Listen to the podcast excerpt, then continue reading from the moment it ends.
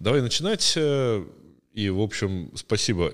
Я повторю то, что я уже сказал. Э, Это здорово. Я, кажется, открываю всем, кого пригласил на эту сессию, открываю еще и это, эту локацию, за которую спасибо Илье Кенигштейну, который меня от- отозвался на предложение и вот сделал нам такую студию. Ну, мне стыдно перед Ильей, что я до сих пор сюда э, не дошел. Он звал сюда не один не Ты не раза. переживай, он сюда тоже еще не дошел. Он тут в очереди, я неделю его ловлю, чтобы он сюда зашел. Он, в я Днепре- его- он не в Репе, по идее, да? Нет, он уже здесь. Уже в Киеве? Уже в Киеве. Вот, так что я его еще найду. То есть я практически сегодня уже с ним договорился, что вот да, нам- мы, скорее всего, в пятницу пообщаемся. Но вот оценить, что... Ну, подходя сюда, я увидел два человека из нашей группы, с которыми мы вместе, вместе с Кинштейном. Тут Наташа Емченко, там Руслан Комаренко, да, они тоже были Ага. прям, прямо здесь. Поэтому тут место, место правильное, место собирает всех. Ну, это вообще хорошее место, и вот сама, так сказать, академическая, самое приятное, что я по всему центру еду вот, э, ну, примерно от часописа, а сюда поезжаю ну, практически без пробок, что то сюда, что обратно, причем в любое время дня и ночи. Это приятно. Э, Есть проблема с парковкой. Если тебе э, не лень пройти 5 минут, то да, все окей. Но, ну, ты понимаешь, все киевляне слишком а, в- зажрались, да, сли- сли- слишком ленивые, поэтому мы сначала намотаем два круга вокруг в поиске, а может быть, все-таки где-то будет вот, вот- вот та самая дырочка, а потом э, послушно еду на парковку. Да, я вчера видел, э, что случается с людьми, которые так вот намотают и все-таки припаркуются почти на пешеходном переходе. А, причем это было где-то за час до того, как пришел Бахматов. А Бахматов, видимо, понимая, что вокруг такое место, он пришел в маске, вот в кепке, так сказать, его не видно, э, не слышно, вот. И он ни с кем не здоровается, как он мне сказал, потому что, мол, хорошо, его в маске не узнают. Вот. И это у меня получается так, что я вот от него все выслушал про город, сейчас буду тебе перекладывать, так сказать, и, и слушать твое мнение. Вместе с Максом тоже, опять же, опять же, наша группа, на- наша, наша аспанская группа, поэтому, ну и знакомы были еще до, до Аспана, поэтому Но он при этом в этом э, урбанизме относительно недавно, по-моему, ты дольше. Э, Что мы называем урбанизмом? Давай, давай, знаешь, вот как бы в любом, в любой дискуссии правильно начать с Ну, вот дефиниции. все, что касается обустройства города, а, то есть ты как-то с городом, вот конкретно с Киевом, связан довольно давно, то есть у тебя практически, так сказать, с все рождения, эти годы. с рождения, да. Не, ну до такой степени это я все-таки более-менее профессиональную деятельность имею в виду. А, так, в общем, у меня здесь почти все киевляне. Ну, нет, кстати, нет, не очень. Кстати, Макс не киевлянин, да, по рождению. Вот, но, тем не менее, а, у тебя как-то вот все, что связано с городом в профессиональной деятельности, оно у тебя, так сказать, давно у него не, не очень. Ладно, не будем его обсуждать. А, у тебя это началось вот сразу после э, института, я так понимаю, да, как бы собственный бизнес? Нет, фактически. нет, э, нет, э, ты не прав. На самом деле э, есть в моей карьере еще и одесская часть. Я год прожил в Одессе сразу же после института. А, не- Мне кажется, тогда мы с тобой еще не были знакомы. А когда это было? Это был, я думаю, 2005 год. Э, Я, я точно тогда жил в Одессе, но да, я тогда был исключительно онлайновым, так сказать, Нет, я, я закончил Могилянку в Киеве, а, там фанател о- про город. А я действительно там с, с детства когда-то водил какие-то любительские экскурсии, что-то еще. Ну, на самом деле, социально активным человеком а, я был всегда, поэтому всегда было много друзей, в том числе всяких международных обменов, людей, которые приезжали в Киев, которых нужно было выгуливать. Мгм. Поэтому уже какие-то там в, и в школьные, и в студенческие годы так или иначе проводил какие-то любительские экскурсии, какие-то какие прогулки и выгуливал народ по городу. А, но почему-то в университете я считал, что я хочу заниматься логистикой, Мгм. не сильно понимая, что это такое. А, и У тебя, у тебя специальность как звучит по... экономическая теория вообще. А, понятно, ну, да. в Могилянке не было сильно много специальностей. У, на- Ага. у нас была экономическая теория и финансы. Ага, Да, ну так- и, по- в общем, а логистика Ну, оказалась естественным применением. Ну, ну, на- наверное, Наверное. наверное, сейчас бы я это назвал операционный менеджмент, то, что, я- то, что, то чем я хотел, бы, хотел тогда заниматься, да, Мгм. но тогда таких умных слов я не знал, поэтому я считал, что это называется логистика. Поэтому меня закинуло на несколько лет в компанию Майер Sealand, Мгм. которая является самой большой в мире компанией по перевозке грузов непосредственно, да, Контейнер. контейнерных перевозок, да, и как раз вот, вот э, в Одессе год я просидел, запуская э, сборные грузы из Китая в Украину. Мгм. Э, именно морским путем. Да, да, да. Это была очень инновационная тогда услуга, которая не была в Украине. Это называлась LCL, когда в один контейнер, в одну коробку э, собирали грузы разных отправителей. Это нормально, это не новый, не то, что не новая, это очень старая идея, потому что ровно так же железная дорога работала примерно там, ну, не, не скажу, что с царских времен, но вот с, с войны точно. Ну, в Украине эта услуга была запущена впервые, и там uh-huh. уникальность была в том, что грузы собирали по всему Китаю в разных портах, потом в одном порту это все собирали, и уже из этого центрального порта отправляли в, в Украину, в Ильичевск. Тогда, тогда, еще, тогда еще не было новых красивых терминалов, которые есть сейчас в Одессе и под Одессой, поэтому тогда это все принималось в Ильичевске. Ну, на пароме. А, не, не, не, в самом, в самом Ильичевске. В самом Ильичевске, Ильичевский порт, да, у меня этим летом было огромное дежавю. Я покатался по Украине, собственно говоря, отдыхал по, под Одессой. Не ты один. Да, да, да, а, вынужденно, а, или не вынужденно, но покатались, посмотрели чуть-чуть а, чуть окрестности, может, может быть, об этом потом позже поговорим. Угу. Но проезжаем город, город, я говорю, я тут был, я узнаю эти дороги, а, это же Ильичевск. Нет, мне говорят, какой Ильичевск? Уже Черноморск. Это Черноморск. Я говорю, да нет же, это Ильичевск, я тут был. А, потом проезжаем ИСРЗ, я говорю, ну вот, вот же, вот же, вот он, Ильичевск. Говорят, И главное, ну, понтон тот же самый, да? Понтон тот же самый. Ну, это все, все то Нет, же самое. Его Ничего. пару раз увозили проваривать, по-моему, за последние несколько лет. Но в целом, да, в целом он тот же самый. Да, ну такое, знаешь, вот ты, ты, ты, ты привык, что это называется по одному, а тут уже совсем другое, и даже визуально ничего не напоминает. А, да, паромная сильно изменилась, потому что я тоже помню, когда я туда поезжал в 2002, кажется, году, э, и я помню, что там было там парочка одиноких вот этих корпусов, которые вообще больше, так сказать, э, а сейчас их, сейчас их не видно просто. Я, я на паромной не бывал, я же в основном ездил в порт. Угу. То есть контейнерный терминал, вот это было мое основное назначение. Не, ну все равно, вот когда ты проезжаешь, э, так сказать, после, после знака про Ильичевск, который сейчас там, такой же знак в чистом поле, а после переезда стоит, значит, то ты вот у тебя там вот здесь вот, у тебя проезжаешь под мостом, и после понтона, э, перед понтоном это станция Ильичевск-Паромная, значит, Нижний парк, который я-то, в общем, как раз Э, с железнодорожной стороны рассматривал это станцию. Совершенно верно, да. А сейчас, на самом деле, я еще интереснее все это дело рассматриваю, потому что я живу недалеко. Я там э, все объездил на велосипеде, э, но, правда, ни разу в ту сторону не бегал. Но, вот, тем не менее, как раз там у меня поблизости. Мы ушли из Киева, да, давай вернем, давай вернемся, давай вернемся к Киеву, и так ты вернулся там через какой-то... Сбежал из Одессы, прости, прости. Я ничего, нормально, там, в общем, не для всех оно, видимо, то есть я тоже, по факту, я тоже сбежал, потому что я живу за городской чертой. Да, я сбежал, обратно в Киев после мегаактивной жизни в Могилянке. Одесса мне показалась э, слишком спокойной. Ага. А, потому что ну, в, в Могилянке каждый день что-то происходило, а в Одессе мне приходилось выискивать ивенты, выискивать мероприятия, чем бы еще себя занять. А, поэтому быстро сбежал обратно к, к активной столичной жизни. Mm. Поработал еще какое-то время в больших западных компаниях.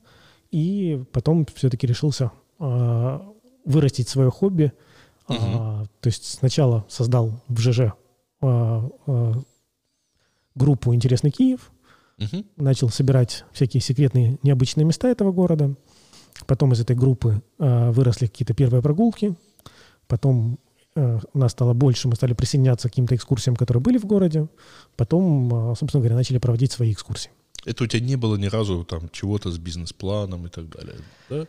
Или ну, вот Моей первой работой э, после университета, самая первая еще до Майерска, был Киево-Могилянская бизнес-школа, и там немного рассказывали про все эти умные слова, визию, миссию, uh-huh. но никакого бизнес-плана не было, было просто желание попробовать, было желание э, заняться тем, что мне интересно, uh-huh. и было желание перевернуть э, то, как работали экскурсии тогда, и то, чем были экскурсии тогда.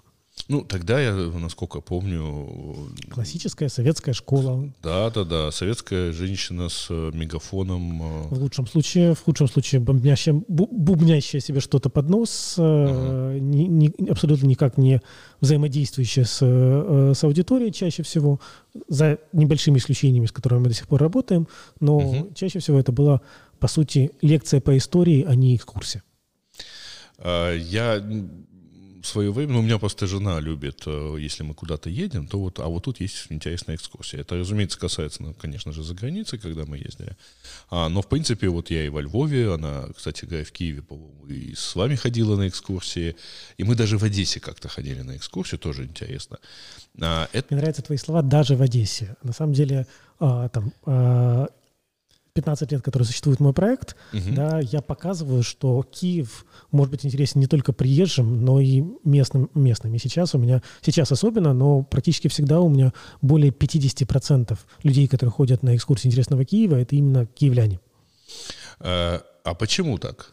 Ну, то есть вот э, это благодаря контенту или благодаря тому, что вот мы просто не знаем? Э...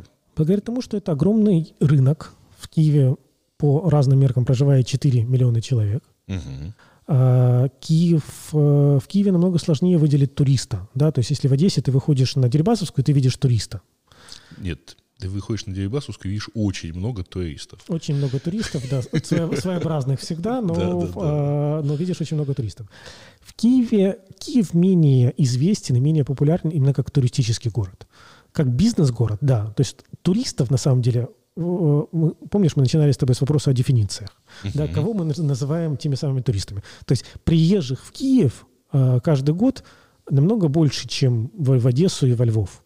Но это они приезжают не для того, чтобы посмотреть, походить. Чаще всего они да. приезжают по каким-то делам, угу. что-то, ну, ну, да. то есть э, по, по бизнесу и так далее, и так далее. И гулятельного туриста, который приезжает специально за экскурсии, я бы сказал, что в Киеве, наверное, меньше, чем во Львове и в Одессе. Uh-huh. И а, ну, а развиваться нужно. И поэтому а, я начинал с того, что изведывал, изведывал Киев, который интересен мне. Uh-huh. И как бы моим убеждением было, что Киев, киевляне и те, кто живут в Киеве, Киев не знают. Тем более то, что называется некрасивым словом «понаехавшие», да, в Киеве всегда очень много. Как и всякая столица, она привлекает всегда большое количество приезжих людей. И, ну, честно говоря, я не люблю э, вопрос, там, киевлянин ты или нет, потому что для меня понятие киевлянин – это просто тот человек, который любит город. Он может там жить буквально там полгода-год, но любить этот город. Либо там прожить, родиться, э, родиться, прожить всю жизнь в городе, но при этом его ненавидеть или относиться к нему пренебрежительно. Угу. Да, и у меня есть несколько знакомых э, киевлян, которые родились, прожили здесь и так далее, но при этом, в общем, ну, единственное, чем они гордятся, это тем, что у них номера на машинах АА, а не АИ. Например, вот КАИ, они, АИ, они говорят, это крестьяне, типа, ну вот ну, как-то так. За эти годы, которые я занимаюсь проектом «Интересный Киев», э, на самом деле мне удалось показать многим киевлянам, киевлянам что их город — это, прежде всего, интересный город. Угу. У нас там целый огромнейший цикл экскурсий. История одной улицы, когда мы можем 2-3 часа идти по одной улице и рассказывать о каждом здании. Мы любим практиковать для бизнеса экскурсии под названием «Вокруг офиса моего», да, когда мы выводим сотрудников из офиса и показываем, а вот знаешь, вот тут ты каждый день пробегаешь, но если ты а, поднимешь голову выше, ты увидишь вензель, который, там, символи... Э, который символизирует историю владельцев этого дома. Или увидишь горгулью, которую поставил владелец а, а, архитектор этого дома, который увлекался спиритизмом, и он считал, что эта горгулья будет ему помогать. А, в, в его, его делах и так далее. Да? То есть, либо там, мы много делаем экскурсий по истории профессии в Киеве, когда мы банкирам рассказываем, как делали банки в Киеве стоя, э, стоя 150 лет назад, рекламистам показываем лучшие примеры рекламы начала 20 века и даже рассказываем об истории электросварки в Киеве. Ну, это как раз, да, благодатная вещь. И заканчивается это все на мосту Патона, небось. Безусловно. Ясно. А, скажи, а вот, ну, при этом Киев, он же такой какой-то большой. Ну, то есть вот Одессу почему в центре легко обозна- обозначить туриста? Потому что ты прошелся вот, вот так вот по этому квадрату, да, и ты охватил почти всю Одессу. А фактически за пределами исторического центра который очень небольшой, особо и нечего, наверное, рассказывать. Хотя, конечно, можно рассказывать. Можно там уехать на Лузановку, там порассказывать. Mm. Можно поехать... В... Ну, это я-то знаю, так сказать, куда еще. Лузановка. Мельницы и так далее, да, но в, в Киеве просто сам центр, мягко говоря, не маленький, да, и тут можно, конечно, много ходить, а, но при этом э, у вас наверняка есть и обзорная экскурсия. Смотри, у нас, безусловно, есть обзорные экскурсии, и если ты приедешь впервые в Киев, я начну с обзорной. а потом начну предлагать тебе а, что-то, что тебя заинтересовало. Да? То есть, например, безусловно, самая популярная экскурсия в любом туристическом агентстве – это обзорная экскурсия. Базовые реперные точки. Такой hop-on, hop-off. Hop-on, типа, hop-off, да. hop да. На самом деле я, я именно так и делаю в большинстве европейских городов. Я сначала сажусь на эти двухэтажные автобусы, проезжаю mm-hmm. по городу, смотрю, что, что в городе есть интересного, а потом уже точечно начинаю посещать те или иные места. То есть в Киеве тоже мы начинаем с обзорной экскурсии, Хотя мое убеждение, что Киев это город пешеходный, и мы предлагаем все-таки... Это вот с этими это холмами-то. Вопрос не в холмах, вопрос в красивых парках, вопрос в достаточно уже, особенно за последние годы, сделанные пешеходные маршруты по центру города. Угу. Ну и там в Киеве, э, э, несмотря на то, что ты с ними не встречаешься, в Киеве все еще жуткие пробки. А, их можно поймать, да, в Киев, там чуть ли не в двадцатке Европы. По... Нет, я вчера ехал час сорок, так сказать, от въезда в город. Ну, вернее, там чуть-чуть поменьше именно от самого въезда, но час по городу все-таки поездил, да. Да, поэтому, поэтому как бы Киев вполне пешеходный гулятельный город.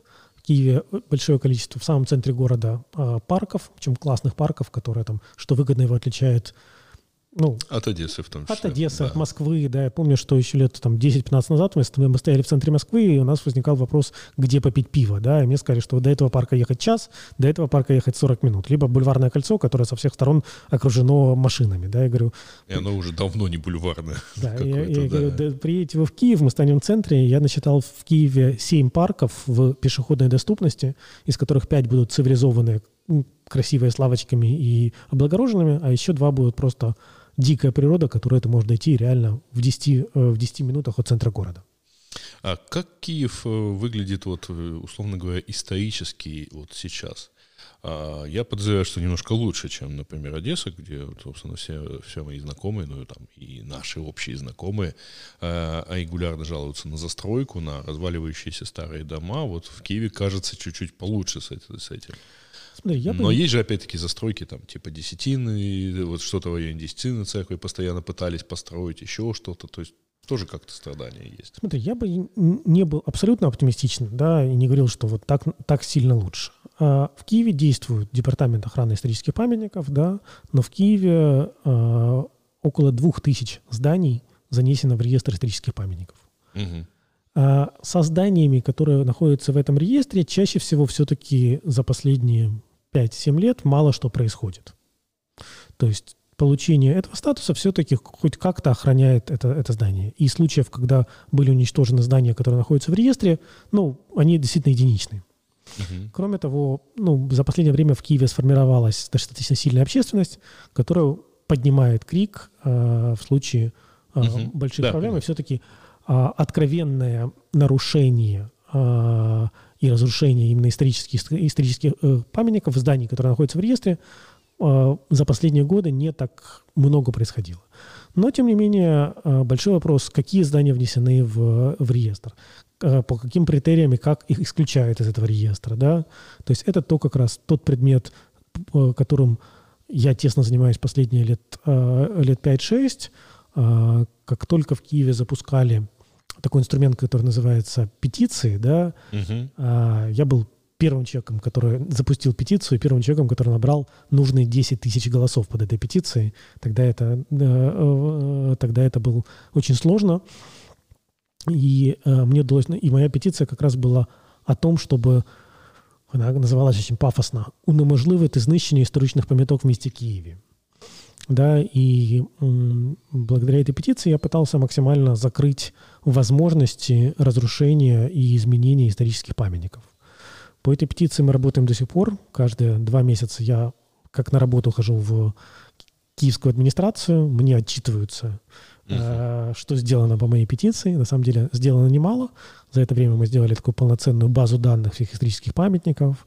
Она онлайн, она публична. Там же вывешиваются все инспекции, которые проводит город на этих памятниках. Там же вывешиваются все а, нарушения, которые эта инспекция находит, а, и работа по этим нарушениям. Другое дело, что законодательство в Украине по охране э, исторических памятников очень сильно несовершенно. И там э, штрафы за какие-либо разрушения или штрафы какие-то изменения исторических памятников, они во многом копеечные да, поэтому... Угу. А, Особенно если речь идет о здании там в центре Подола или в центре, ну, то есть ну, в хорошем таком дорогом месте, да? Э, безусловно. И, там, и на самом деле там, привлечь к полноценной ответственности э, нарушителя, который решил на историческом здании повесить пластиковый балкон, да, Ах, да, а, кстати, а, вот балконы, балконы, киевские балконы, да. Да, или э, там завесить весь фасад, фасад рекламы. С рекламой, кстати, уже лучше. С рекламой за последние два года в Киеве взялись очень да, сильно. почистили. И очень сильно почистили нелегальную рекламу, по крайней мере, весь центр вычистили. Слушай, а э, при этом это ты говоришь о зданиях, которые находятся в частной собственности. Э, это, наверное. Это, это, это отдельный вопрос и очень болючий вопрос, да, на самом деле. То есть, э, э, когда мне начинают рассказывать о проблеме с каким-то зданием, первый вопрос, который я задаю, это в чьей собственности находится. То есть есть здание, которое находится в собственности uh-huh. города, есть здание, которое находится в частной собственности. С городскими зданиями проще, потому что там есть четко кому дать по голове. Угу. Но это если что-то захотели сделать. Если что-то захотели, или если что-то или что-то появилось, что не должно там быть. С частной собственности сложнее, но тоже есть варианты. На самом деле, э, любой человек, который покупает или арендует собственность в историческом здании, по закону он обязан подписать так называемый э, охранный договор, угу. в котором сказано, что он обязуется сохранять вот такой вид, не делать не, вот это, вот это, вот это. На самом деле э, подписаны эти договора от 5 до 10% зданий, исторических зданий в городе Киеве но, тем не менее, даже не подписание этого договора не избавляет человека от ответственности. Угу. Ну, законодательство все равно действует. А как быть, если это здание принадлежит городу, и там, например, не делается ремонт? Ну, обваливается ну, что-нибудь, лепнина там, штукатурка. А, выпи- город выписывает, выписывает своему же, э, своему же подразделению штрафы. И и, и делается что-то. Потому ну, что, ну, делается. ты понимаешь, почему я задаю вопрос? Потому что в Одессе-то некоторые дома просто обваливаются. Чаще всего делается. На самом деле примеров домов, которые находятся в э, собственности города и которые разваливаются, ну вот так сходу я даже не скажу. Да? То есть я знаю несколько зданий, которые действительно находятся в, комму... в коммунальной собственности и по которым э, запланирован ремонт, либо делаются ремонты, либо, ну то есть город, угу. город вкладывает деньги в ремонт. Но там есть плохой пример Андреевского спуска, на котором с десяток зданий стоит либо заброшенное, либо полуразрушенное, но практически все эти здания находятся в частной собственности. И в проекте закона, который сейчас рассматривается, да, который, надеюсь, все-таки когда-то проголосуют, а, есть вариант городу отбирать здание из частной собственности, если судебно доказано, что э, владелец доводит здание до разрушения. Угу. Ну, это тоже, я так понимаю, процедура, причем длительная это и сложная. длительная да, процедура, но... но, по крайней мере, это дает хоть какой-то механизм а, это делать. Но сейчас а, бездействие, а, то есть собственнику дешевле просто а, оставить здание разваливаться, а может быть даже помочь ему, например, сгореть или, а, или затопить, чем что-то с ним делать. Да? Разные варианты есть. Ну да, у нас обычно, если что-то надо сделать, то здание горит, например, и дальше случается, а, а дальше уже надо его как-то восстанавливать. А, слушай, ну а при этом у меня очень крамольный вопрос, в общем, практически, так сказать, а, есть ли какой-то там баланс целесообразности сохранения исторического здания в том случае, и, ну, то есть, что может противовесить Э, какие общественные интересы могут э, все-таки заставить повести к решению, нет, вот это здание мы восстанавливать не будем, мы его снесем и, например, построим широкую дорогу. Это очень гипотетически, по-моему. Но вот, вот ну, мы все-таки живем в городе, мы люди, да, ну то есть в городе живут люди, город должен как бы отвечать их потребностям, и если городу надо в этом месте проехать там, я не знаю, тоннелем, то э, нужно ли вот фетиши, фетишизировать, э, извините, ну, так, возводить в абсолют. Нет, мы умрем, так сказать, сдохнем в пробках, но это вот особняк 19 века будет стоять на этом месте. Смотри, на самом деле э, вопрос, опять же, в дефинициях и в критериях.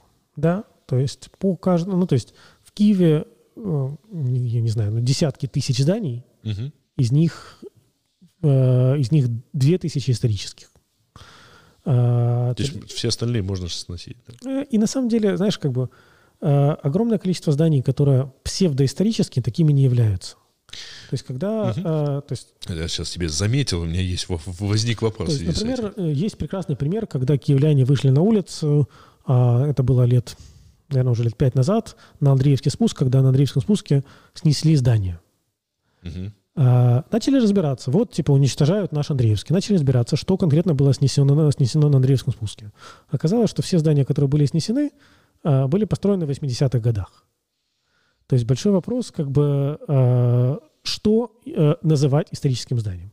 Если здание построено, ну, опять же, я не историк, да, в отличие от нашего с тобой общего знакомого, угу. я абсолютно практи- э, практически киевлянин, который, то есть я стараюсь максимально не допускать никаких поползновений по поводу э, зданий, которые признаны памятниками. И на самом деле еще один процесс, который я хотел бы запустить, э, не знаю, в ближайшее время, не в ближайшее времени, это э, обновление этого реестра. Да, то есть вот буквально на прошлой, прошлой неделе громкий крик в Киеве снесли э, здание 19 века, на э, в Шатар... Э, да, да, да, да, да. Я, я тоже, э, до меня тоже донесся этот крик, да. Но здание не было историческим памятником, да, соответственно, э, юридически его абсолютно имели право угу. сносить. Поэтому вопрос, то есть, и опять же, это палка о двух концах, да, потому что, с одной стороны, исторические здания не занесены в этот реестр, с другой стороны, в, в 90-х любили заносить здания, которые не представляли собой никакую историческую ценность в этот реестр, чтобы потом э, снять деньги с потенциального застройщика за, то, чтобы, за то, чтобы этот статус снять. Это был такой бизнес. Э, есть, да. есть, вполне э, известные фамилии в Киеве, которые за этим бизнесом стояли. Uh-huh. Да, то есть вот планируется стройка, вдруг на месте этой стройки здание становится историческим памятником, и чтобы снять этот статус, застройщика требует большие деньги. Uh-huh. Ну, да, красиво красиво. А, но вот опять-таки, на самом деле, а, в, ну, в, например, на примере Одессы. А, я долгое время жил в самом центре Одессы, вот практически рядом с Привозом.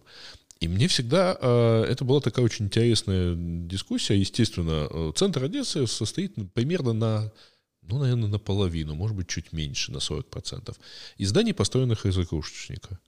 Это вот то, что добывалось в катакомбах, так сказать, и строили. А кушняк очень гигроскопичен.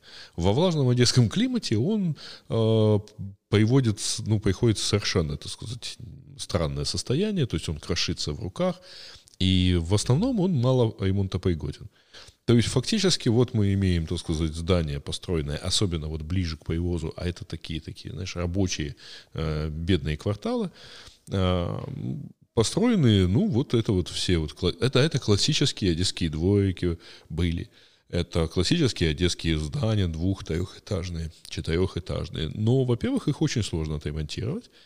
А во-вторых, не очень понятно, зачем нам консервировать, так сказать, градостроение там 200-летней давности.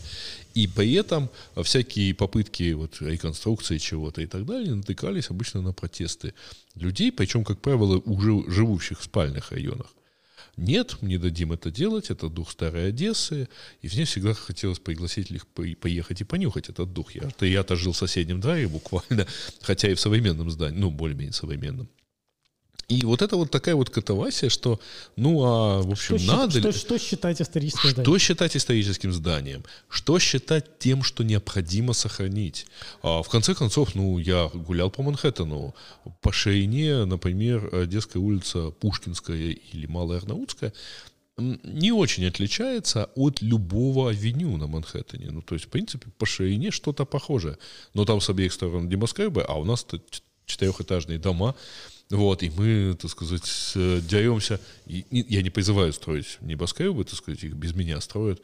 Это, но вот какая-то такая, вот знаешь, э, я все-таки продолжаю думать, что город все-таки он должен удовлетворять тех, кто живет сейчас, а не консервировать все в состоянии. Получается, мы когда-нибудь застроим всю планету и пойдем искать новую, потому что здесь уже в порядке, так сказать, все построили и так далее. Смотри, я тебе не скажу за всю Одессу, да, а, да говори за Киев. Да, да, да. Но э, э, говоря о Киеве, э, вопрос целесообразности сохранения того, того или иного здания, я думаю, в первую очередь должны говорить историки. да, то есть насколько это здание представляет ценность для города. То есть ну, есть, есть... Извини, я тебя перебью, да. но ты же сам занимаешься тем, что в каждом здании находишь какую-то историю и, и водишь вокруг этого экскурсию. А, знаешь, э, в Нью-Йорке, мне кажется, есть экскурсионное агентство выдуманных историй, которое приходит в район и каждому зданию придумывает новую историю. Абсолютно выдуманное, абсолютно высосанное из пальца, угу. мега популярное агентство пользуется огромным спросом.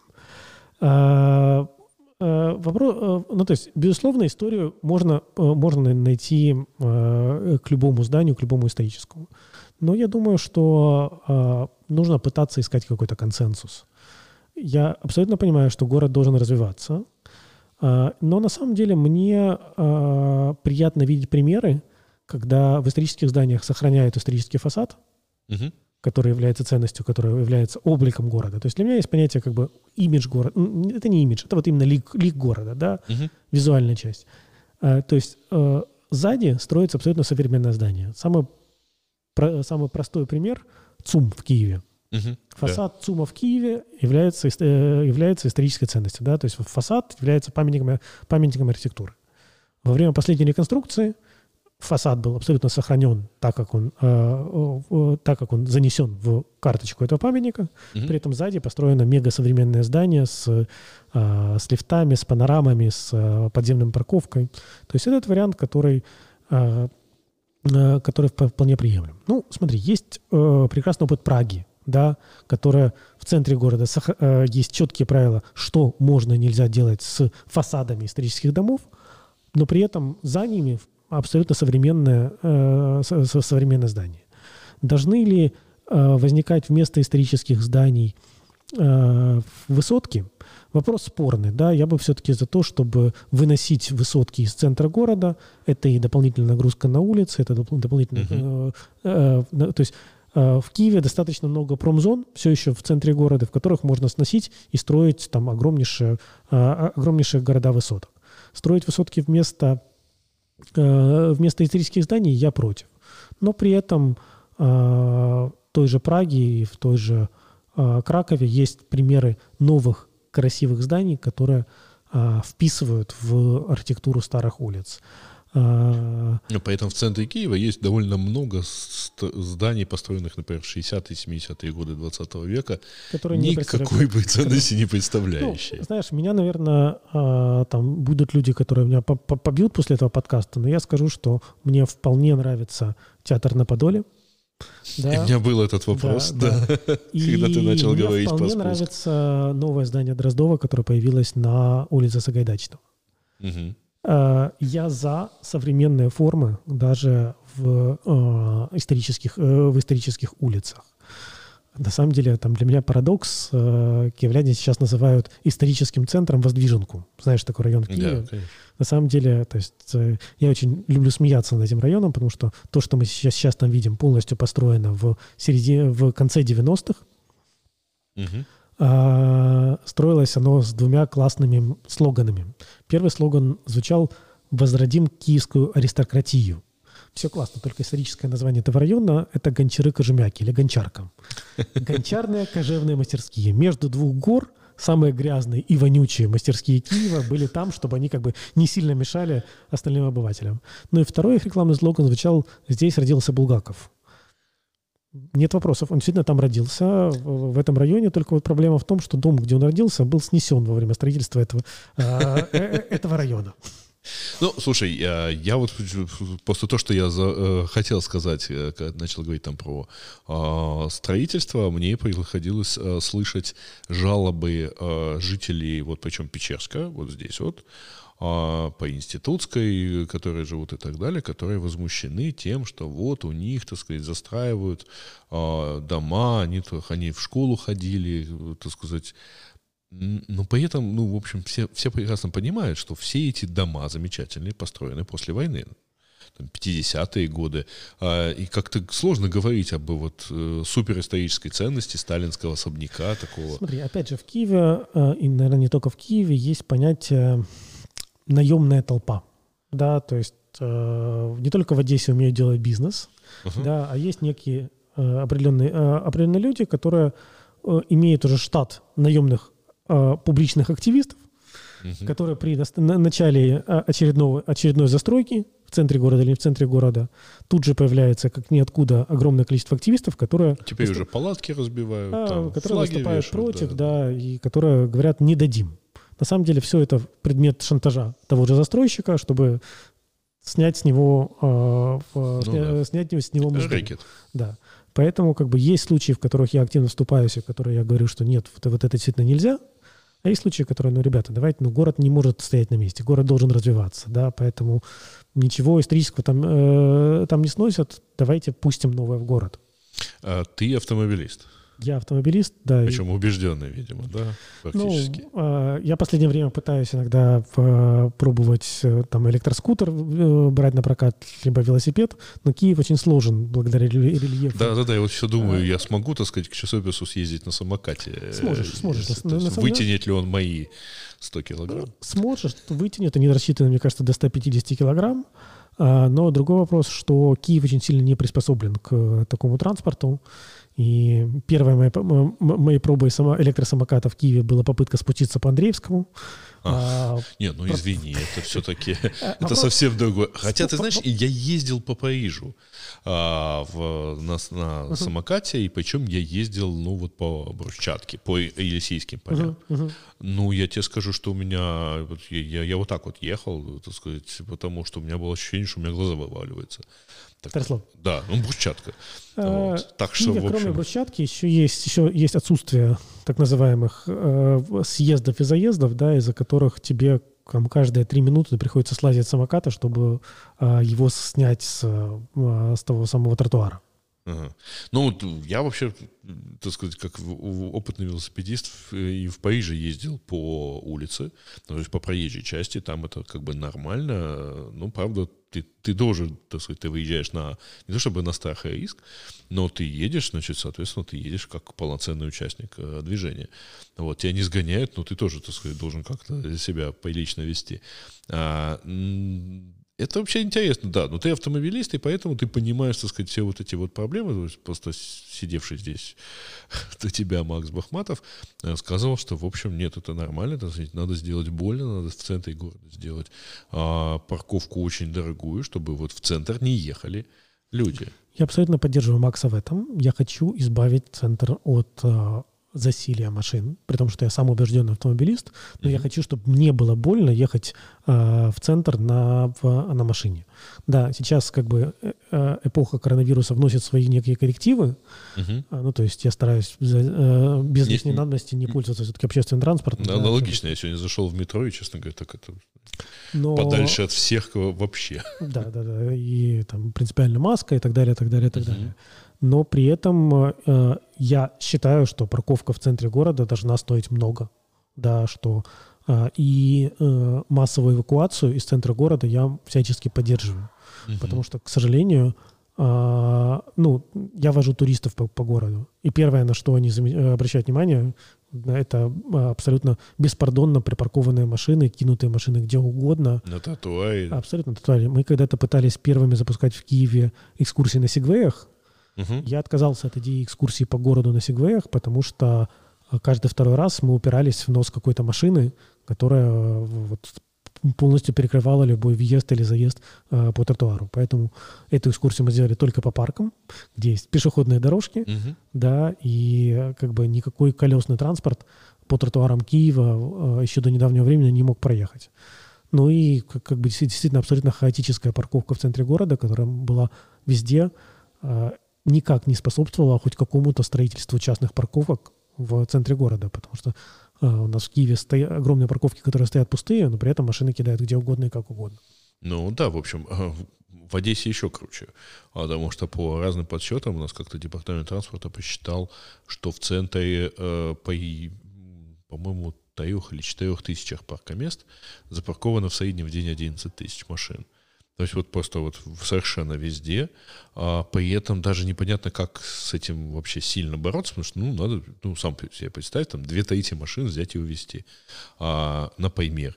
Должно и при этом быть не... больно. А, город... Ты знаешь, при этом я думаю, что больно должно быть даже иначе. То есть я бы, я могу честно сказать, что я вот с удовольствием бы проголосовал на любых выборах там в горсовет, Э, за людей, которые бы сказали, что они будут идти к тому, чтобы через 10 лет въезд в центр Одессы был, будет запрещен вообще на машинах. Вот. Вот так сказать, абсолютно, так, чтобы, знаешь, как, как в Амстердаме. Абсолютно когда ты, ты физически не можешь туда заехать, иначе как на велосипеде, потому что, ну, там ты просто не проезжаешь никак. Ну, И... мы, должны, мы должны понимать, что есть старый город, который пешеходный, да, или который, который не строился под э, машины. Который не строился, потому что не рассчитан по такое количество машин. И, а дальше, пожалуйста, велосипеды, самокаты, э, все что угодно. Метро, да, в Киеве все-таки... Чтобы в Одессе не... сколько не копают, не могут найти. Где-то метро пока не Метро ищут, да. Да, да, да. Нет, в Киеве вполне удобное метро, там, в час пик, конечно, это сложно, но в остальное время это действительно вариант добраться практически в любую точку города. И, ну, очень часто я в центр, в центр города езжу исключительно на метро, потому что это удобно, потому что мне не надо думать, где припарковать свою машину и не бояться, что ее эвакуируют. Слушай, возвращаясь к истории, а, если попробовать разбить по темам а, вашей экскурсии, то каких, ну, помимо обзорных, вот какие периоды э, жизни города и вас, и вам более интересны, и людям, э, так сказать, ну, и пользуются большим спросом? Смотри, давай прежде всего уйдем от э, понятия истории, а придем в, к понятию впечатления. Да, ну, то есть угу. э, я... Историей занимаются историки. Угу. Экскурсовод чуть другое. Да, ну, то есть истор, история, ну, да. э, история — это историческая лекция. И тем более при доступности сегодняшней информации ты легко можешь э, сесть и сам почитать практически любую информацию. Но опыт показывает, что никто не садится и не читает, а ну, почитают посмотреть, там, как выглядел Киев при князьях и, смотри, или как-то а, еще. А, у нас 300 экскурсий. За, за это время мы создали 300 экскурсий, поэтому мне сложнее э, ответить на вопрос, каких экскурсий у нас нету, чем, а. э, чем начать перечислять. У нас много разных циклов, да, но вот если мы говорим о популярности, после обзорки, наверное, следующее будет «Секретный Киев». Это экскурсия, которую я создал 15 лет назад, и которую я с тех пор передал уже не одному десятку экскурсоводов, у которой есть десятки подражателей а, и людей, которые делают эти экскурсии а, под другими названиями. Но, по сути, это трехчасовая прогулка по центру города, которой 5% истории, а 95% посмотрите направо, поднимите голову вверх, зайдите в этот дворик, откройте этот подъезд, а, послушайте вот эту байку. Но я, я с точностью до шага знаю место, где надо остановить всех, чтобы в Одессе показать дом с одной стеной. Ну, тоже несколько раз водил друзей. А, вот, вот, то же самое, в Киеве таких мест много, причем я ее создал по местам, где прошло а, мое детство, то есть это, по сути, экскурсия вокруг моей школы. Мне посчастливилось э, закончить 25-ю школу, это прямо напротив Андреевской церкви. И вот это, пожалуй, самая популярная экскурсия, которая у нас проходит чуть ли не, каждый, э, э, чуть ли не каждую неделю. На выходных. Угу. Уже не только на выходных, зависит от, от периода года. Мы проводим вечерние экскурсии, мы проводим сейчас утренние экскурсии, да, угу. поэтому, ну, мы проводим от 20 до 40 экскурсий в неделю. Групповых, а сколько у вас всего сборных. сотрудников? У меня нет понятия сотрудников. У меня нет, у меня есть сотрудники, у меня есть, э, э, я бы сказал, бы, что 4 full-time сотрудника. Mm. Это вот есть... экскурсоводов именно? Нет. Экскурсо... А. Все экскурсоводы Киева работают на фрилансе. Все ага, экскурсоводы да. Киева – это фрилансеры. По сути, интересный Киев сегодня выступает своеобразным маркетплейсом. Мы, угу. выставляем, мы выступаем площадкой, которая продает и пиарит авторские продукты моих гидов. Угу. То есть экскурсии, ну, на самом деле в Украине есть две модели. Первая модель, когда экскурсионное агентство само создает экскурсию, а потом назначает на нее гида.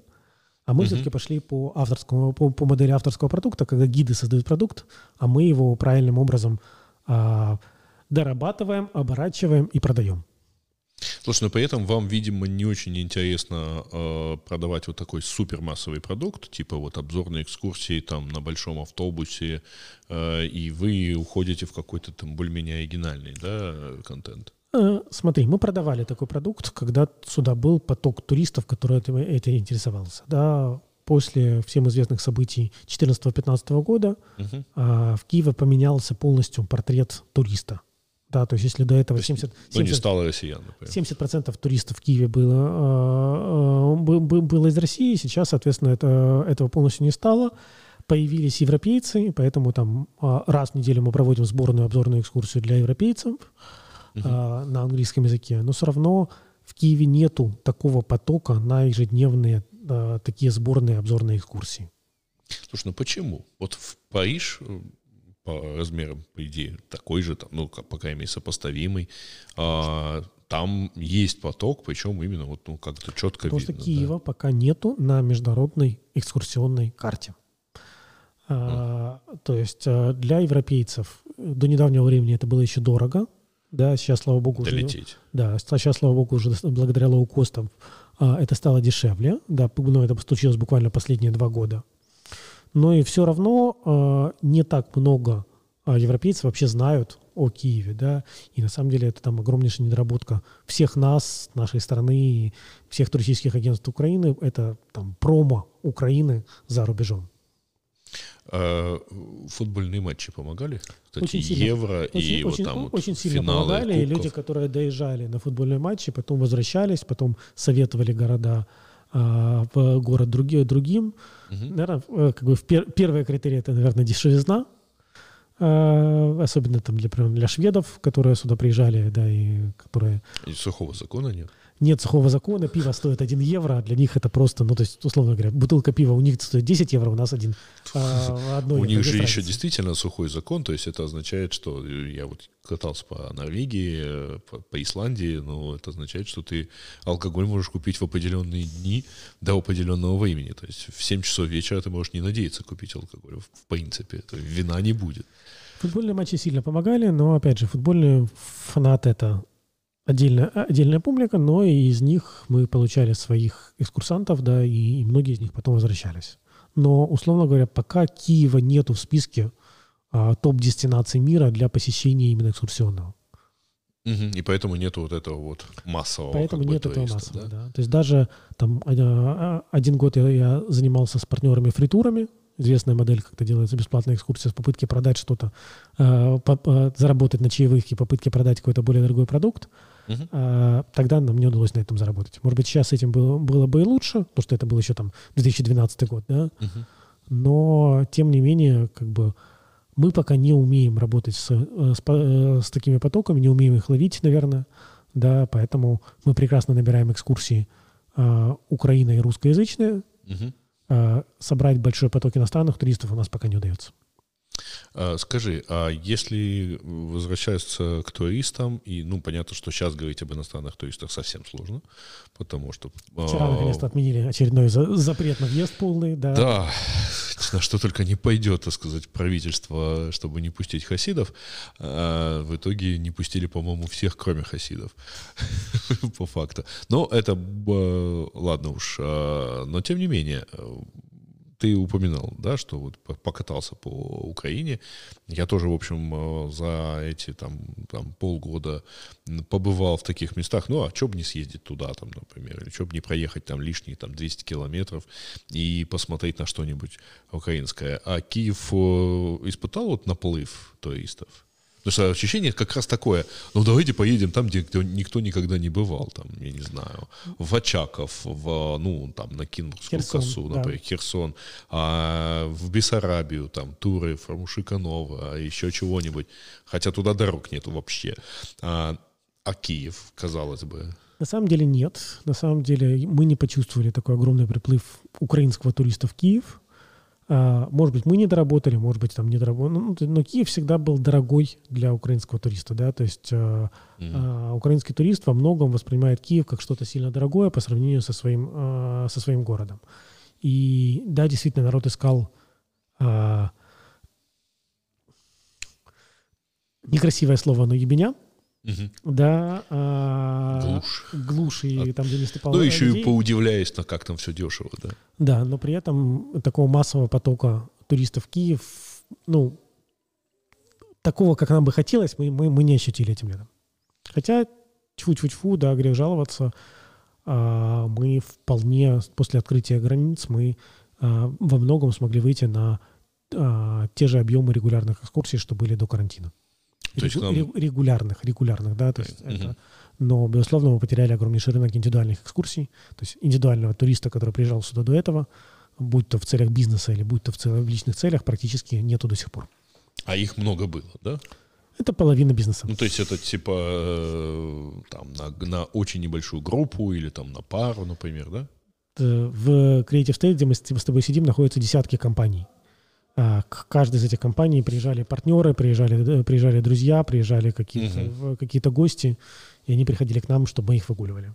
Вот этого сейчас практически нет. Ну, потому что не приезжают. Во-первых, не приезжают, во-вторых, мир понял, что все можно, что как много всего можно решать по зуму. Опять-таки не надо ехать никуда. Ну, может быть, и экскурсии можно сделать по зуму. Можно сделать. э, В пик карантина мы проводили онлайн-экскурсии, онлайн, э, онлайн-прогулки, но, честно говоря, мы возвращаемся к формату лекций, от которых мы очень сильно хотели э, уходить. Вам хочется Э, подавать впечатление, потому что, ну, так, за, за впечатление люди платят немного другие деньги, в том числе, да? наверное? Это во-первых. Во-вторых, там народ почему-то не был готов много платить за онлайн-экскурсии, да, почему-то он был, э, считал, что это все ему должны давать бесплатно. А, Ну, это, собственно, что удивляться-то. Вывалили громадное количество контента. А В основном, конечно, не очень нового, но, тем не менее, он бесплатный. Все Да, поделились, да. Ну, мы проводили онлайн-экскурсии, были очень классные, но все-таки это были больше лекции, чем, э, чем экскурсии. А, Я сам присутствовал, меня водили на, меня возили на онлайн-экскурсию по Бутану.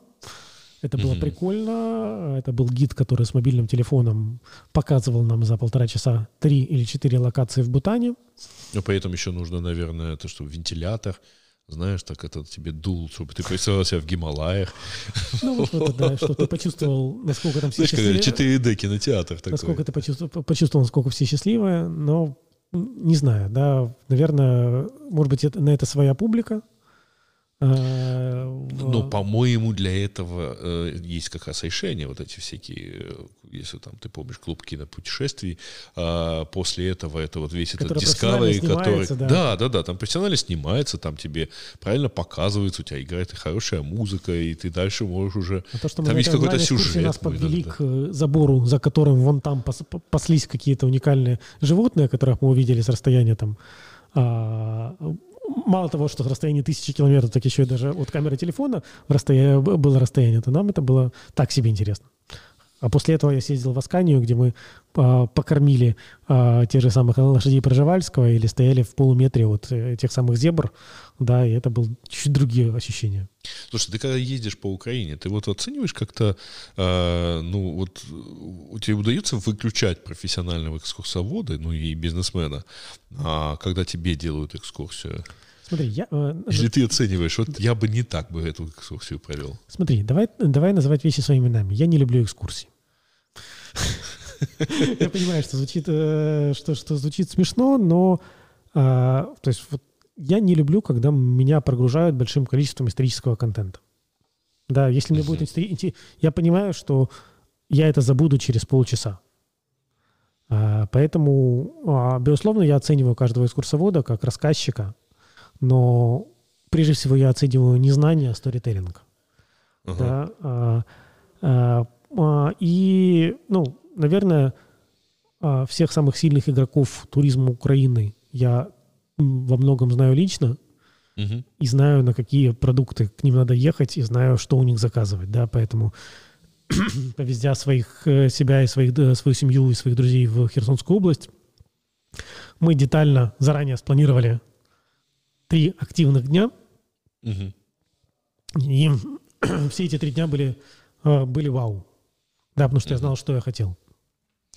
Э, Ну, понятно, я знаю, с кем, так сказать, ты советуешься, когда едешь в Одессу, вот, тем более, что Саша был э, у меня вот в таком же подкасте, но он как раз, я тебя хотел э, пораспрашивать, а не собираешься ли тебя, так сказать, не занесет ли тебя в историю, но, по всей видимости, ты как раз этого не хочешь, да, вот по примеру Опять, Сашей. опять же, открою тебе большую тайну.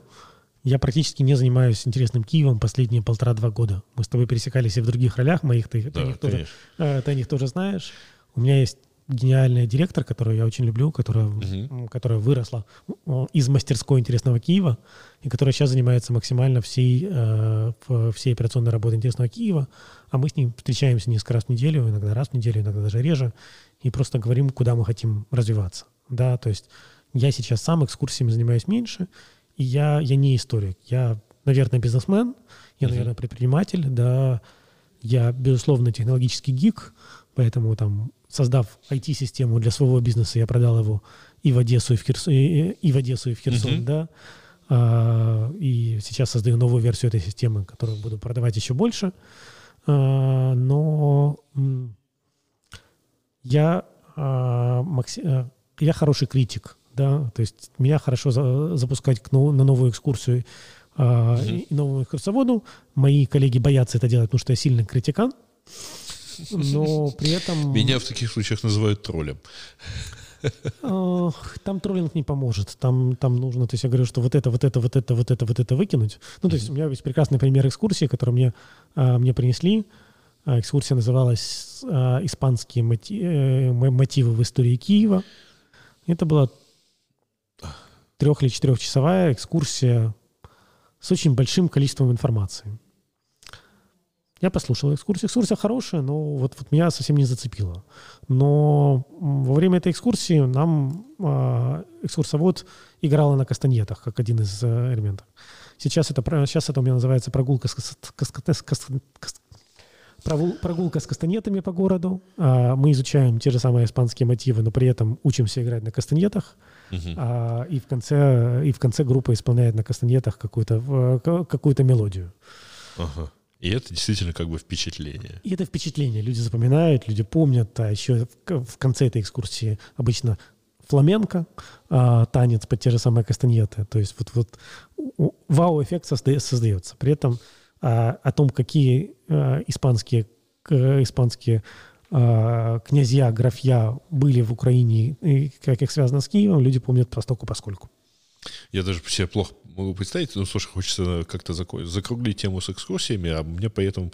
Я просто сейчас вспомнил, что мы, когда ездили вот совсем, так сказать, в Пайтык э, к карантину, мы ездили в Париж, и у нас один из элементов программы а, был э, такая интересная штука. Нас э, повезли на окраину Парижа в Берси, и, э, значит, э, там э, художник э, значит, который занимается, вот, там, как это называется, спрей, да, арт, или я сегодня увидел где-то там на плакате такое название, ну, в общем, там, граффити.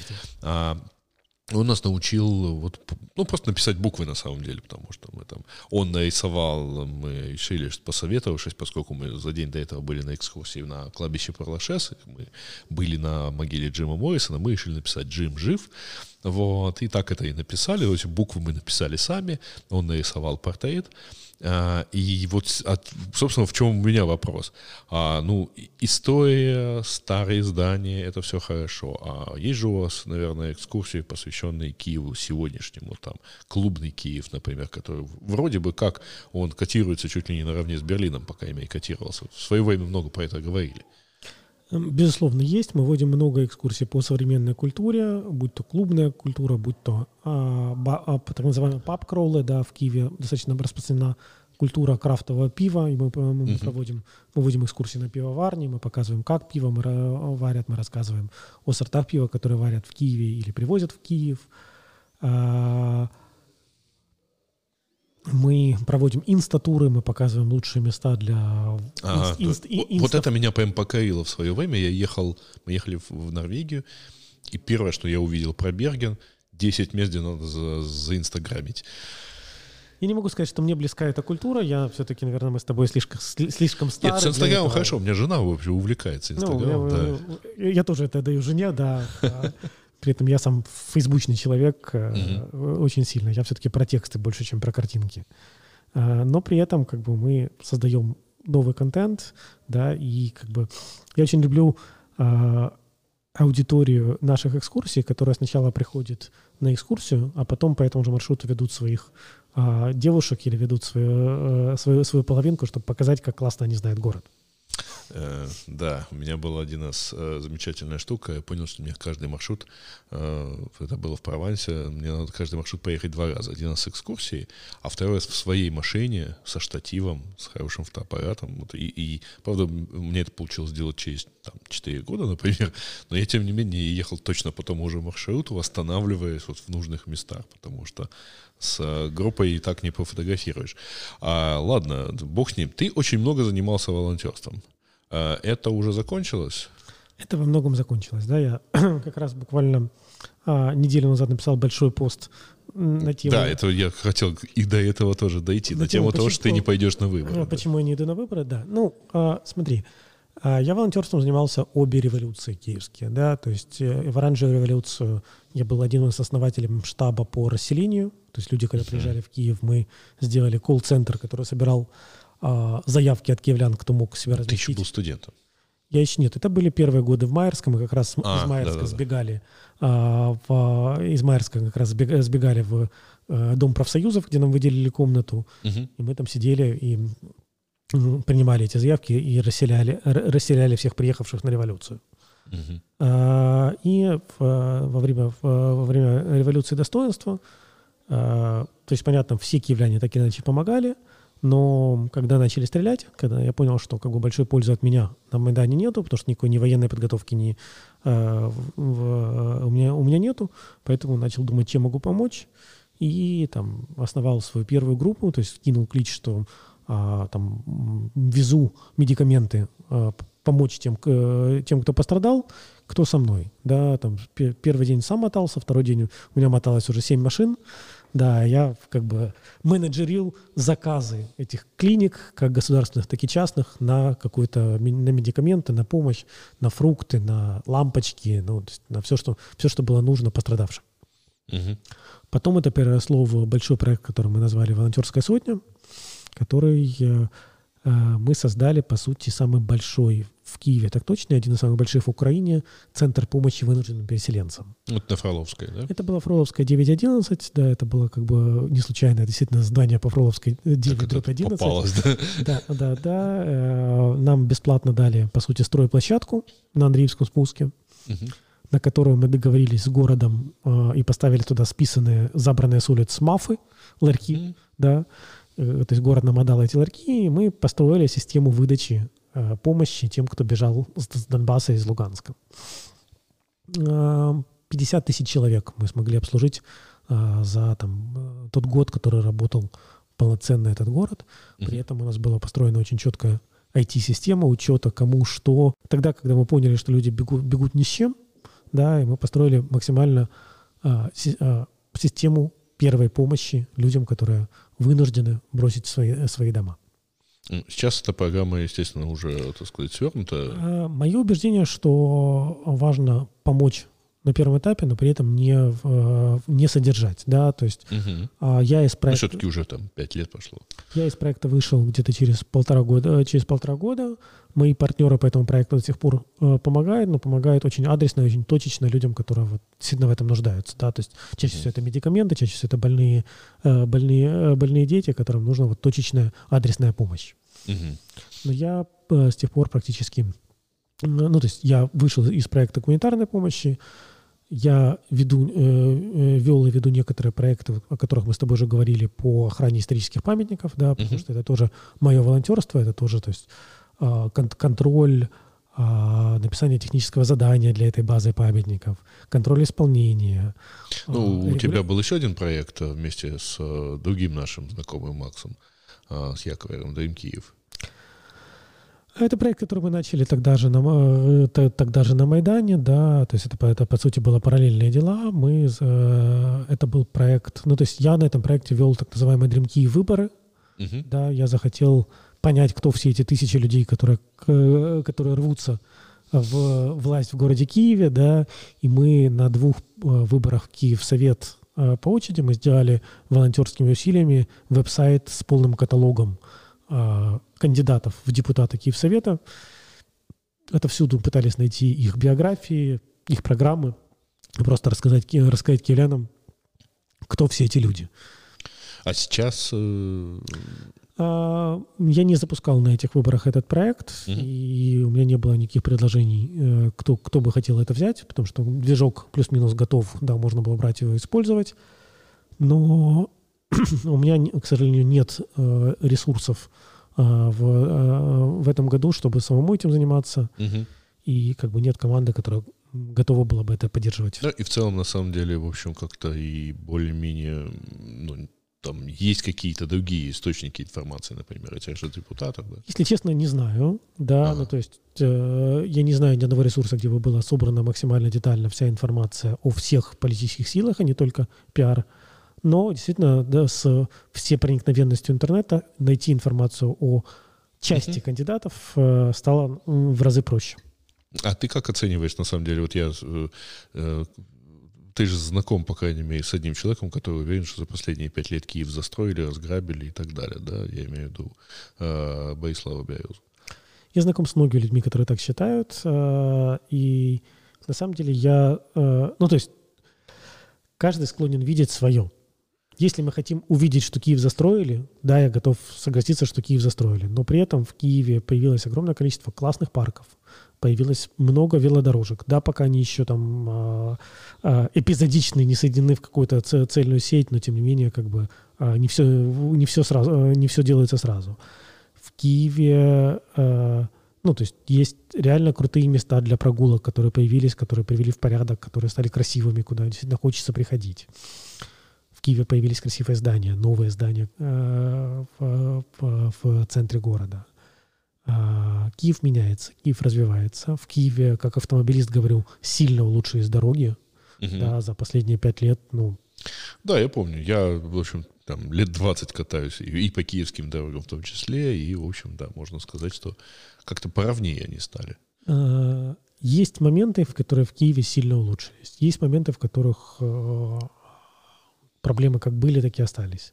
Сказать, mm-hmm. что что-то сильно ухудшилось, ну, если искать, безусловно, найдем, да. Mm-hmm. Но вот так, чтобы я тебе сказал, что за последние пять, пять лет все пропало, да, но... Э, ты, тебя же наверняка звали.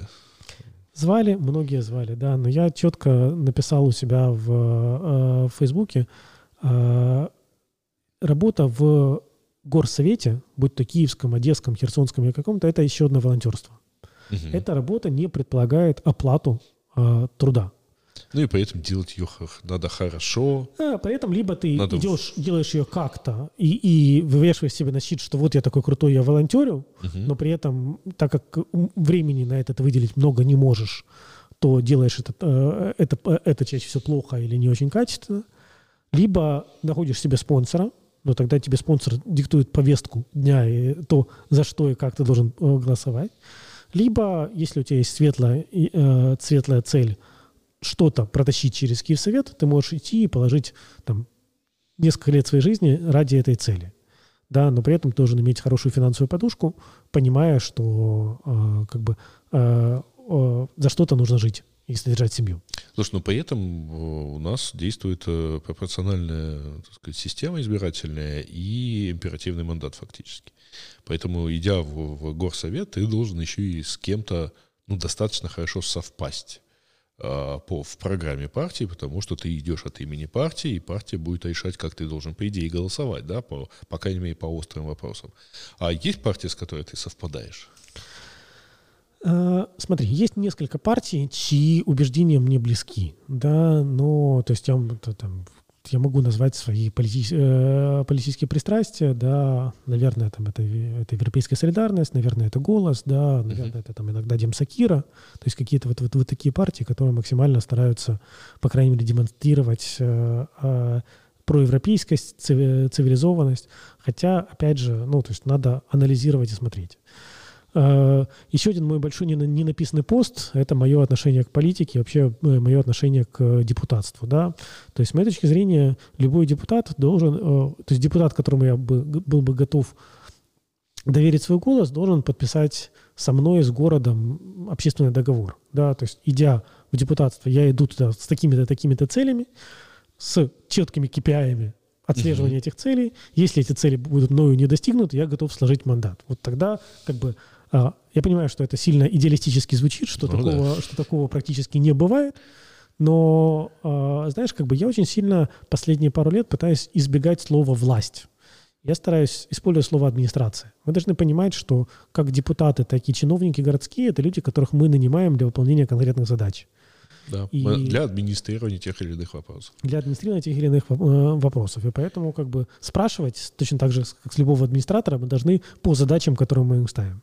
К сожалению, сегодняшняя политическая культура Украины настолько низка, что мы выбираем каких-то депутатов, потом мы забываем о них на пять лет – а через пять лет мы ищем следующего, который поставит нам а, урну или детскую, или детскую Слушай, ну, если смотреть на лозунги, которые сейчас выдвигают некоторые депутаты, не очень понимаешь, куда, кого, в кого, куда они баллотируются. По-моему, некоторые, так сказать, в пожизненные диктаторы хотят.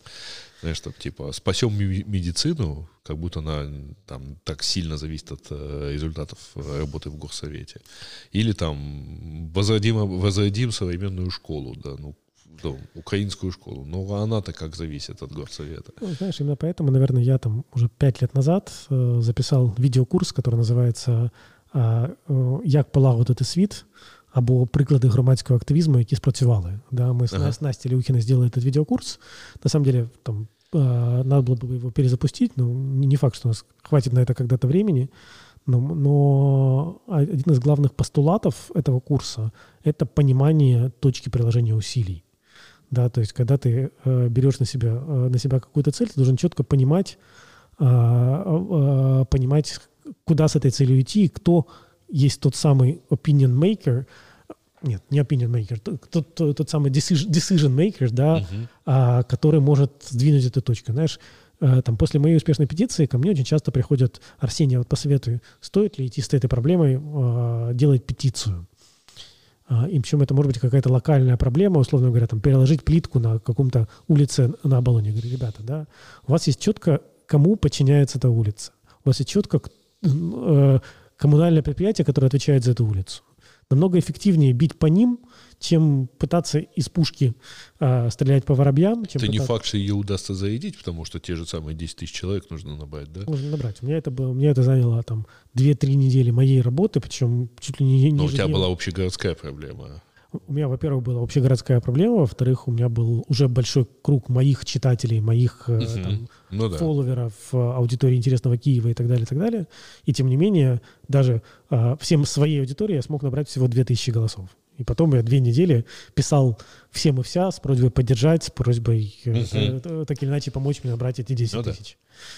То есть вопрос, вопрос на самом деле другой о, о большой темноте, о большой неосведомленности, в том числе киевлян, об инструментах, которые действуют в городе. Там самый простой пример, у нас есть приложение городское 1551, с помощью которого можно решать огромное количество городских проблем.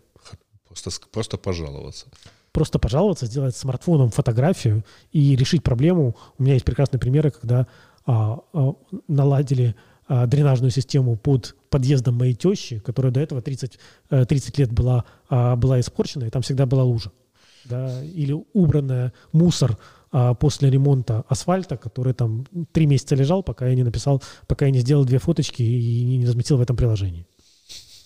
Слушай, у меня есть э, на самом деле совершенно э, неожиданный вопрос.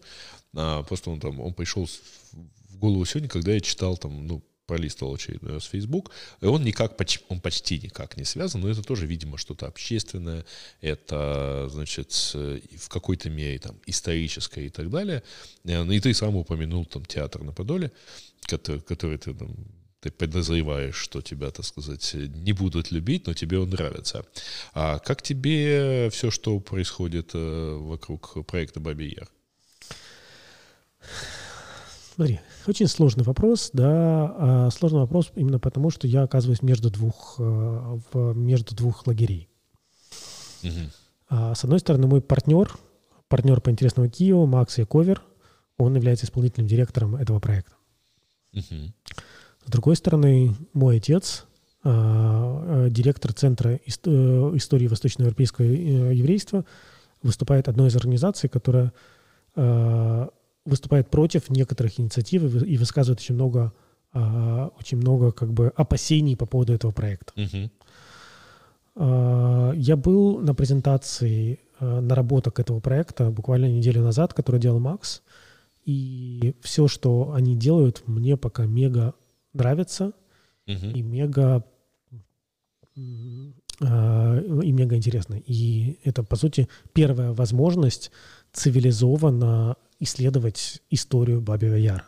И то, что им было сделано за этот год, да, безусловно, у них было очень большое финансирование на это, во многом а, может сравниться с, с тем, что делалось по истории Бабьего Яра предыдущие э, десятки лет.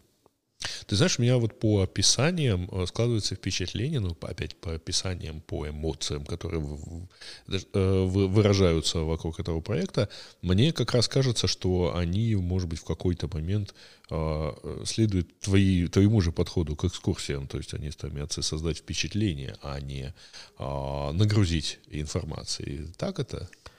А, смотри, это общая тенденция а, всего музейного мира. Последних лет, а, да. Последних лет. Ну, то есть люди перестали ходить в музеи, в которых просто рассказывается история.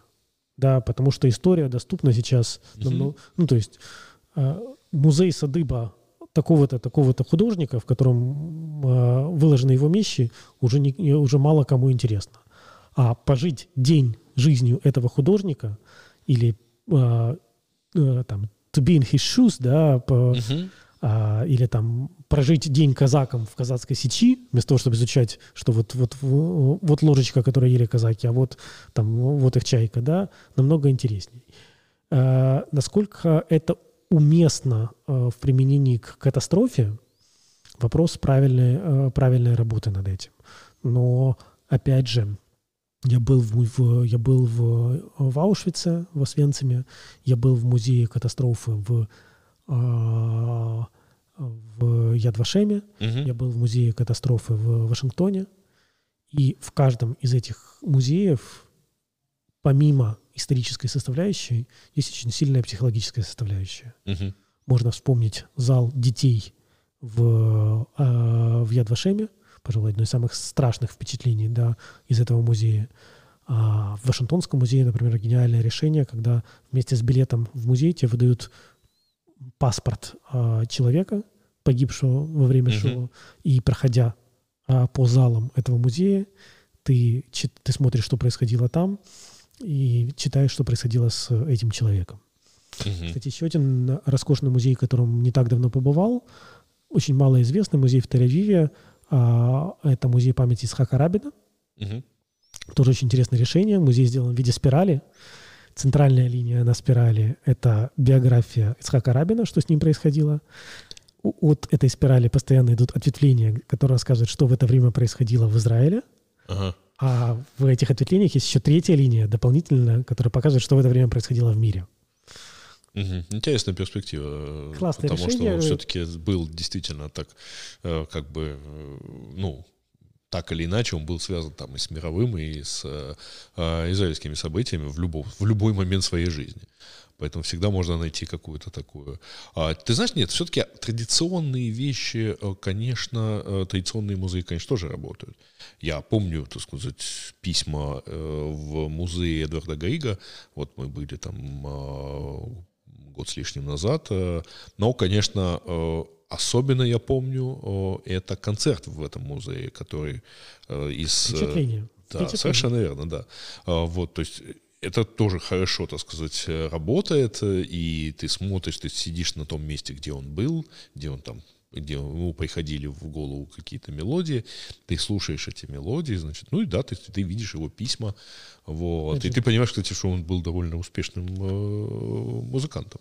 Опять же, Берлинский еврейский музей тоже не так много истории, исторических артефактов, Мгм. но много образов, много впечатлений, много... Ну и если там уже вспоминать, там в Берлине есть вот это вот, э, опять-таки, из всех почти, из, из многих а, вещей, ты, конечно, запоминаешь вот это вот э, библиотека под асфальтом, а, там, где жгли книги, запоминаешь вот эти вот диски, куда приземлялись люди, выпрыгивающие из окон домов, которые стояли на месте стены, вот, э, то есть это, конечно, да, вот бить по а, И, и вот этот вот, э, я не знаю, видел ты или нет, этот дом, который вот как бы сочащаяся плоть такая, а, как, который стоял как раз на границе, и вот как- ровно по границе, ну типа вот здесь вот разрезали по-живому Берлин. Вот, это все тоже, конечно, это, запоминается это очень Поэтому хорошо. Если мы, если мы хотим, чтобы люди запомнили, да, нужно бить прежде всего на впечатление, да. Угу. А какие они будут, уже зависит от, от, от музеификации. Но современный музей, он не про а, сохранение артефактов, он про а, передачу, про, про, про передачу эмоций. А, наверное, э, нет, это не... Все-таки мы как-то ушли, так, знаешь, в низкую часть. Надо, надо бы как-то вырулить на что-то оптимистическое, потому что так как-то хочется закончить на хорошем, а, на хорошей, так сказать, ноте, э, оптимистической. А, мы с тобой сидим в, в очень красивом новом месте, которое родилось из, из старых э, э, из старых стен. Это да, да я, у меня была мысль, тем более, что э, у меня была мысль на это обратить внимание, когда ты говорил про восстановление, то есть когда за фасадами строятся современные здания. А, и более того, а, вот э, ты сейчас прошел здесь первый раз, а, и ну, сейчас наверняка будешь идти обратно, может, ты видел, пока шел сюда. А, тут очень инстаграмное место. Здесь очень сложно пройти, чтобы не увидеть кого-нибудь делающего селфи или даже там ну, устраивать две или три фотосессии одновременно. Опять же, тот же самый городской рынок еды, который сделал, сделал Одессит Купер во многом, uh-huh. да, но который мега классное место, абсолютно европейское место, куда хочется самому приходить и приводить, и приводить людей. Ну, вообще, на самом деле, вот, этот, вот, вот эта часть, э, так сказать, э, как бы вот эта часть Киева, она как-то выглядит вот прямо хорошо, несмотря на то, что она совершенно такая традиционная по виду, да, здесь нет ни одной, а, пока именно здесь в округе, здесь нет ни одной высотки, и почему бы вот в таком духе, конечно, все это дело не устанавливать? Для меня это как раз тот вариант, как можно а, не меняя визуальное пространство города, не лепя а, а, уродливые высотки, угу. как можно делать город современным и как бы а, делать его удобным и э, городом, по которому в кайф гулять, по которому хочется приходить еще и еще. Я знал, что мы будем говорить много о том самом урбанизме, хотя ты, так сказать, потребовал определения этого слова. Но как-то я не предполагал, что мы практически все это время проговорили, но тем не менее наверное, получилось хорошо. Спасибо тебе, что пришел. А, и, в общем, а, ну, как бы, да, это было хорошее, хорошее времяпрепровождение. Как мне вчера один из а, гостей сказал, вот я люблю, говорит, роскошь человеческого общения. В общем, спасибо тебе за эту роскошь на вот в этом замечательном месте. Спасибо большое за приглашение.